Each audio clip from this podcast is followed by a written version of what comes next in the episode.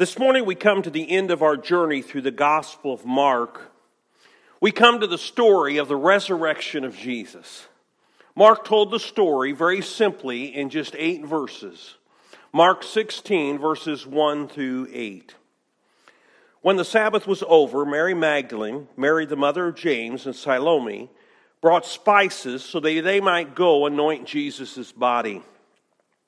Very early on the first day of the week, just after sunrise, they were on their way to the tomb, and they asked each other, "Who will roll the stone away from the entrance of the tomb?" But when they looked up, they saw that the stone, which was very large, had been rolled away. As they entered the tomb, they saw a young man dressed in a white robe sitting on the right side, and they were alarmed. "Don't be alarmed," he said. "You are looking for Jesus, the Nazarene, who was crucified. He is risen. He is not here. See the place where they laid him. But go tell his disciples and Peter, he is going ahead of you into Galilee, and there you will see him just as he told you." Trembling and bewildered, the women went out and fled from the tomb. They said nothing to anyone because they were afraid. Let's pray. Dear Father, I thank you so very much for the power that raised Jesus from the grave. And God, I pray that that same power, the power of your Spirit, is at work in us right now. I pray that your power will work through me in bringing forth this message. But God, I pray that your power will be at work in our hearts and minds as we receive your word today. Be with us now. It's in your Son's name we pray. Amen. Today we celebrate the resurrection of Jesus from the dead, which along with the crucifixion are what we believe are the two most important events in all history. And yet the truth is, more and more people in our culture today are ridiculing what we believe as Christians. But let's face it, we don't have reason for meeting here today. We don't have a reason for singing praises to Jesus.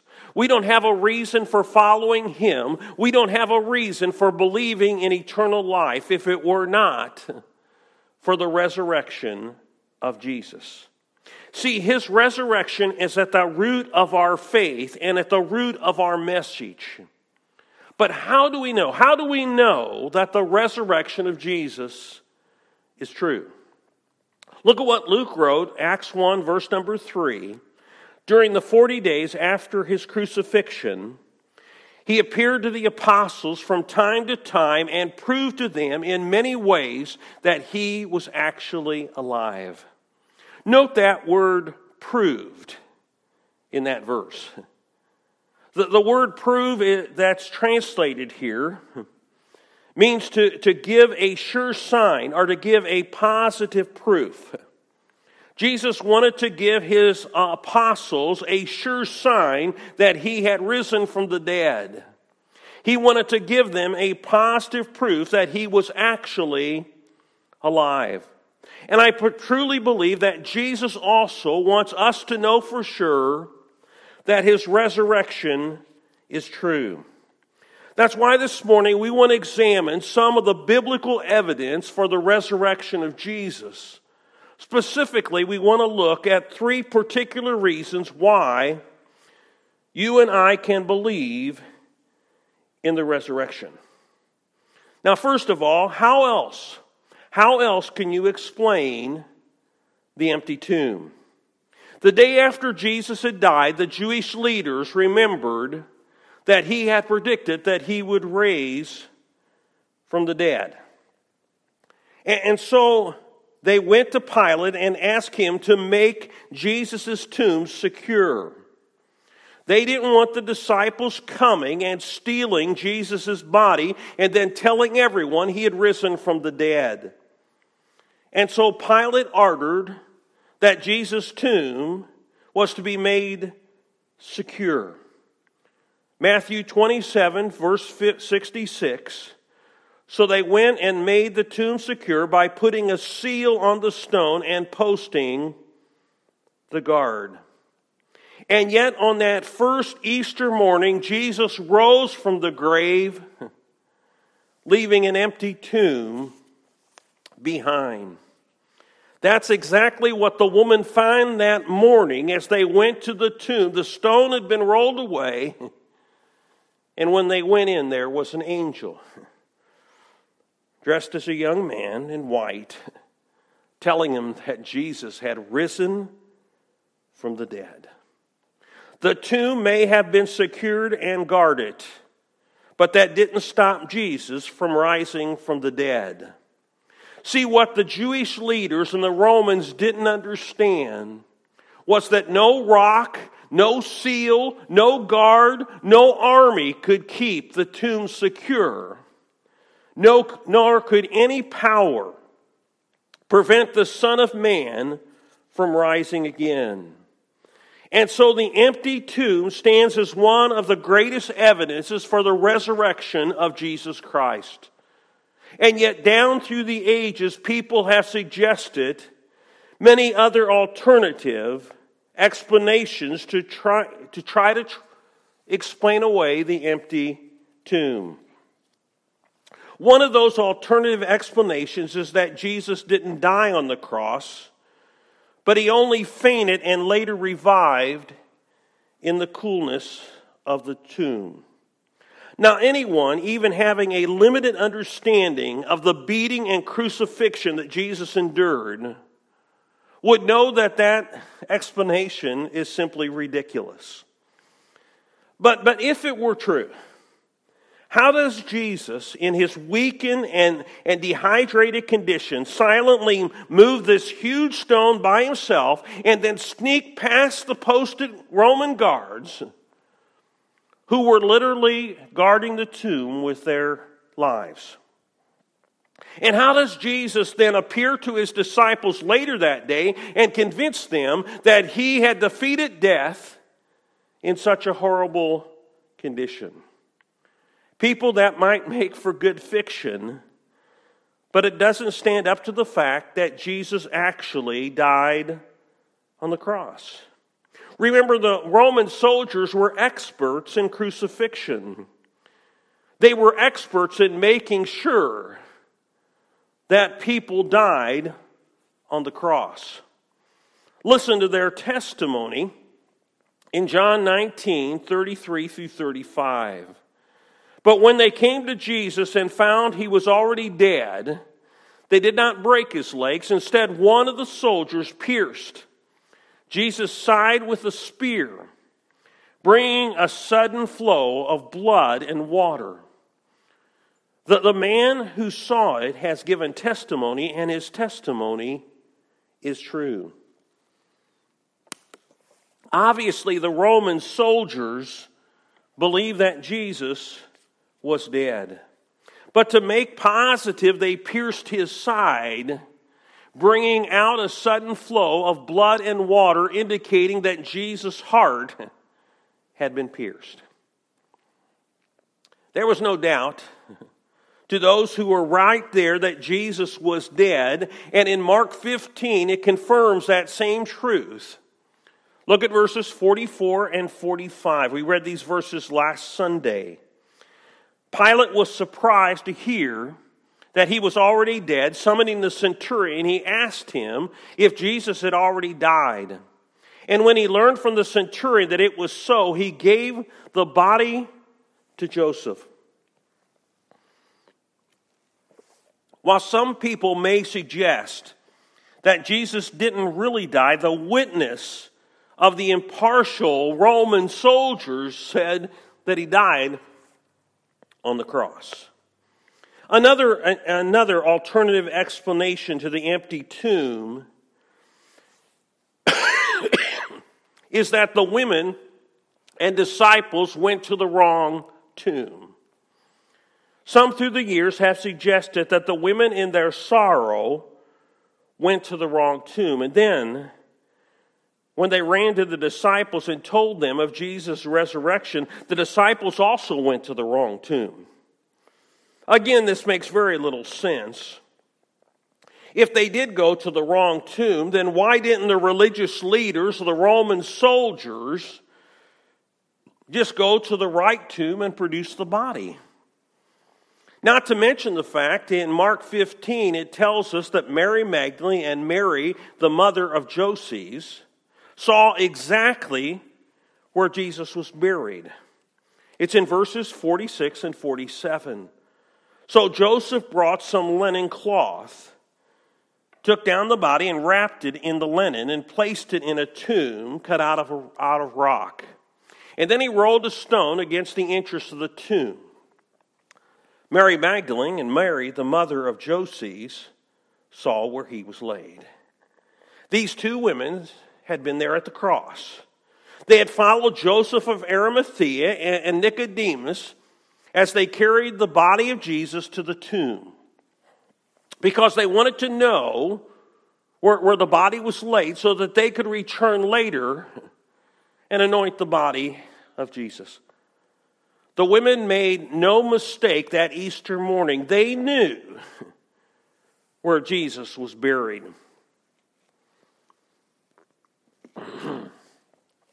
Another alternative explanation to the empty tomb is that the disciples stole the body. That was the very story that the Jewish leaders came up with to try to explain away the resurrection. Look at Matthew 28, verses 11 through 15. While the women were on their way, some of the guards went into the city and reported to the chief priest everything that had happened. When the chief priest had met with the elders and devised a plan, they gave the soldiers a large sum of money, telling them, "You are to say his disciples came during the night and stole him away when we were asleep. If this report gets to the governor, we will satisfy him and keep you out of trouble." And so the soldiers took the money and did as they were instructed, and the story has been widely circulated among the Jews to this very day.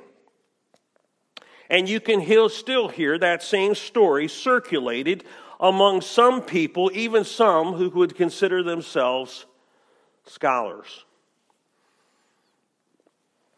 But let me ask you, how could the disciples have gotten past the Roman guard that was armed? I mean, there would have been at least 4 soldiers guarding the tomb with their lives on the line. If they had fallen asleep or let someone break in and steal the body, they would have been executed. And then you have this large stone that had been sealed. How are they going to move this heavy stone out of the way without making any noise that would alert the guards? It just doesn't seem possible that the disciples or anyone else stole the body.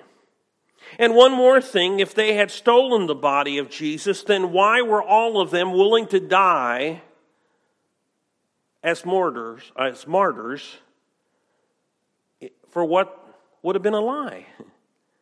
I mean, if they stole the body, they knew that Jesus didn't rise from the dead. They knew he wasn't the Messiah. Why would each of them go to a painful death for a lie? And beside, after Jesus' betrayal and crucifixion, I mean, the disciples, at least most of them, were a bunch of cowards. They have all run away in fear and hid themselves in the upper room.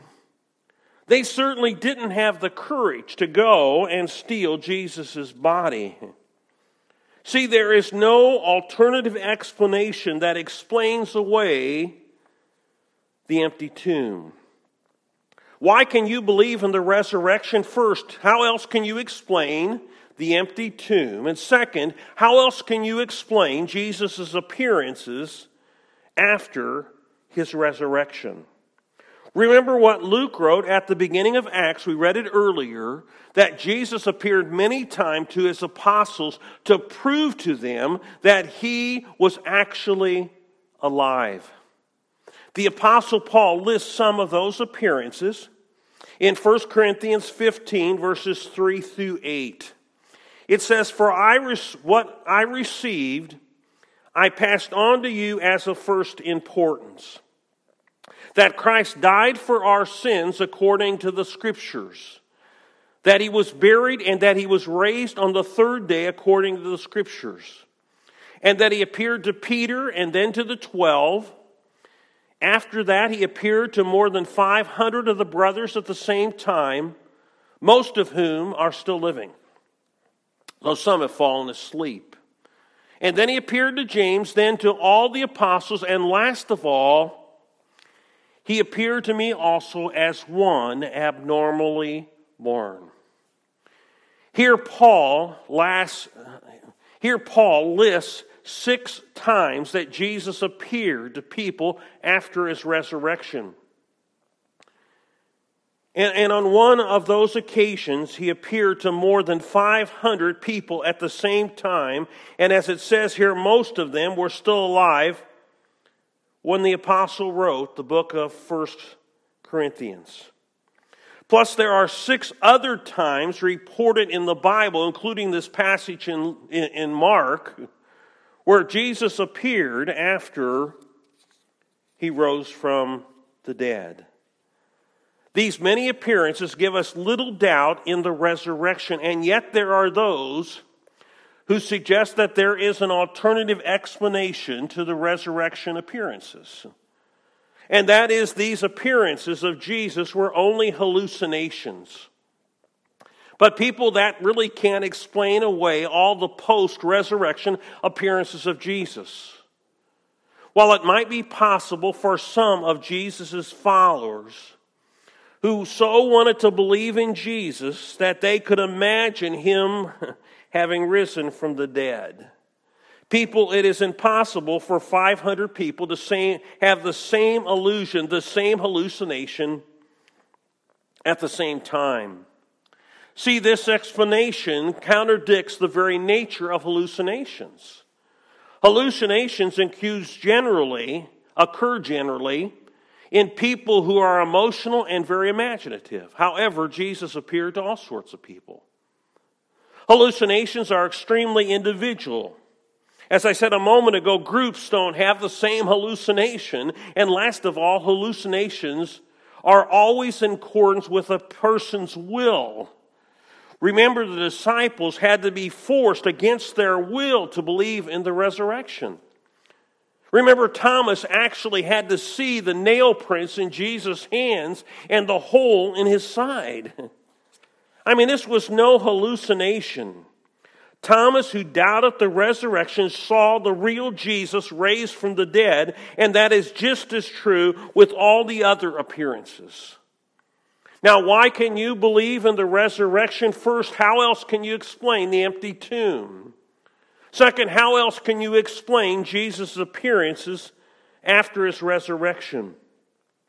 And third, how else can you explain the changed lives of the apostles and others? Remember in our study through Mark how Peter, in fear, denied the Lord Jesus 3 times the night of his arrest.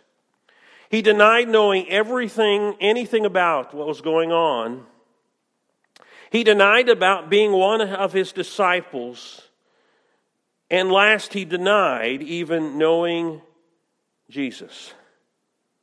People, this is not the same Peter that some 50 days later stood before tens of thousands on the day of Pentecost in Jerusalem and declared Jesus to be both Lord and Christ.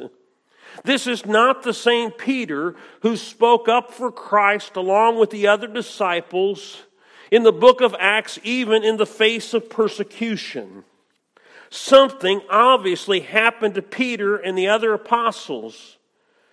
They were actually convinced that Jesus had risen from the dead, and it had totally changed their lives. As a matter of fact, church history records that all 12 of the disciples were killed for their faith in Jesus. People, they wouldn't have been willing to die for what they knew was a lie. And one more quick example is, of course, a man named Saul, who became the Apostle Paul, though he once persecuted the church. Remember how Saul was going up to the city of Damascus to arrest Christians and bring them back to Jerusalem for trial. But there on that journey, he met Jesus, the risen Jesus, face to face, and it totally changed his life. Acts 9, verses 20 and 21 tell us this. At once he began, this is Paul, Saul, began to preach in the synagogues that Jesus is the Son of God. All those who heard him were astonished and asked, "Isn't he the man who raised havoc in Jerusalem among those who call on this name? And hasn't he come here to take them as prisoners to the chief priest?" Now, what made the difference in Saul's life? He had come face to face with the resurrected Jesus, and that made all the difference. And that same thing has been true for both believers and skeptics down through the century. When a person becomes convinced that Jesus rose from the dead, their whole lives are changed. Many years ago now, a young British lawyer named Frank Morrison set out to disprove the resurrection of Jesus. But instead of disproving it, he wrote a book entitled Who Moved the Stone in support of the resurrection. And here is the concluding evidence. He says, "Indeed, taking all the evidence together, it is not too much to say that there is no historical incident better or more better supported than the resurrection of Jesus Christ." And this morning, you and I can believe in the resurrection. Why? How else can you explain the empty tomb? How else can you explain Jesus' appearances after his resurrection? And how else can you explain the changed lives of the apostles and others? Folk, that brings us to our practical application this morning. What do we need to do as a result of this morning's message? Number one, realize that you have to decide for yourself if you believe that the resurrection of Christ is true. Each of us have to decide for ourselves what we believe about Jesus and what we believe about his resurrection. Number two, if needed, carefully examine the evidence. If needed, carefully examine the evidence in support of the resurrection. And people, the evidence is abounding. It is more than I just had opportunity to present this morning. And then last of all, if you decide or have already decided to believe in the resurrection of Jesus, live for him. Live for him. Share him. The resurrection chapter, 1 Corinthians 15, ends with these words in verse number 58. "So my dear brothers and sisters, be strong and steady, always enthusiastic about the Lord's work. For you know that nothing you do for the Lord is ever useless." Let's pray. Dear Father, we thank you so very much for your Son. We thank you for his willingness to come here and to live among us. We thank you for his willingness to go to the cross and die for our sins that we might be forgiven. And we thank you so much, especially today, that you in your power raised him from the dead. And so because he was victorious over sin and death, we can have victory over sin and death. And I pray that for each individual that's listening, that they'll believe in the resurrection, that they'll believe in Jesus, and that they'll have a personal relationship with him that will take them throughout this life and on to an eternity with him in heaven. God, I pray you're working in our lives right now. Work in us that you might work through us to make a difference in your name. We give you praise for Jesus today, and it's in his name we pray. Amen. I'm going to thank you so much for listening this morning. I do want to invite you to come and share with us at the Paxton Church of Christ, maybe especially next Sunday. It's going to be my final Sunday at the Paxton Church of Christ, and we've got a special celebration. We're going to have an open house in the afternoon next Sunday from about 1:30 to 3 o'clock, just in appreciation for our years of ministry here. And we're looking forward to that, and hopefully the congregation's looking forward to that. And so come for worship. Matter of fact, we're having a cookout. Stay for the cookout and stay for the celebration in the afternoon. We'll be glad to have you. We'll be here also next Sunday. If you listen on the radio, we'll share with you again next Sunday. We pray God's blessing upon you in the week ahead. Hopefully next week I'll sound a little bit better than I do today. God's blessing upon your life.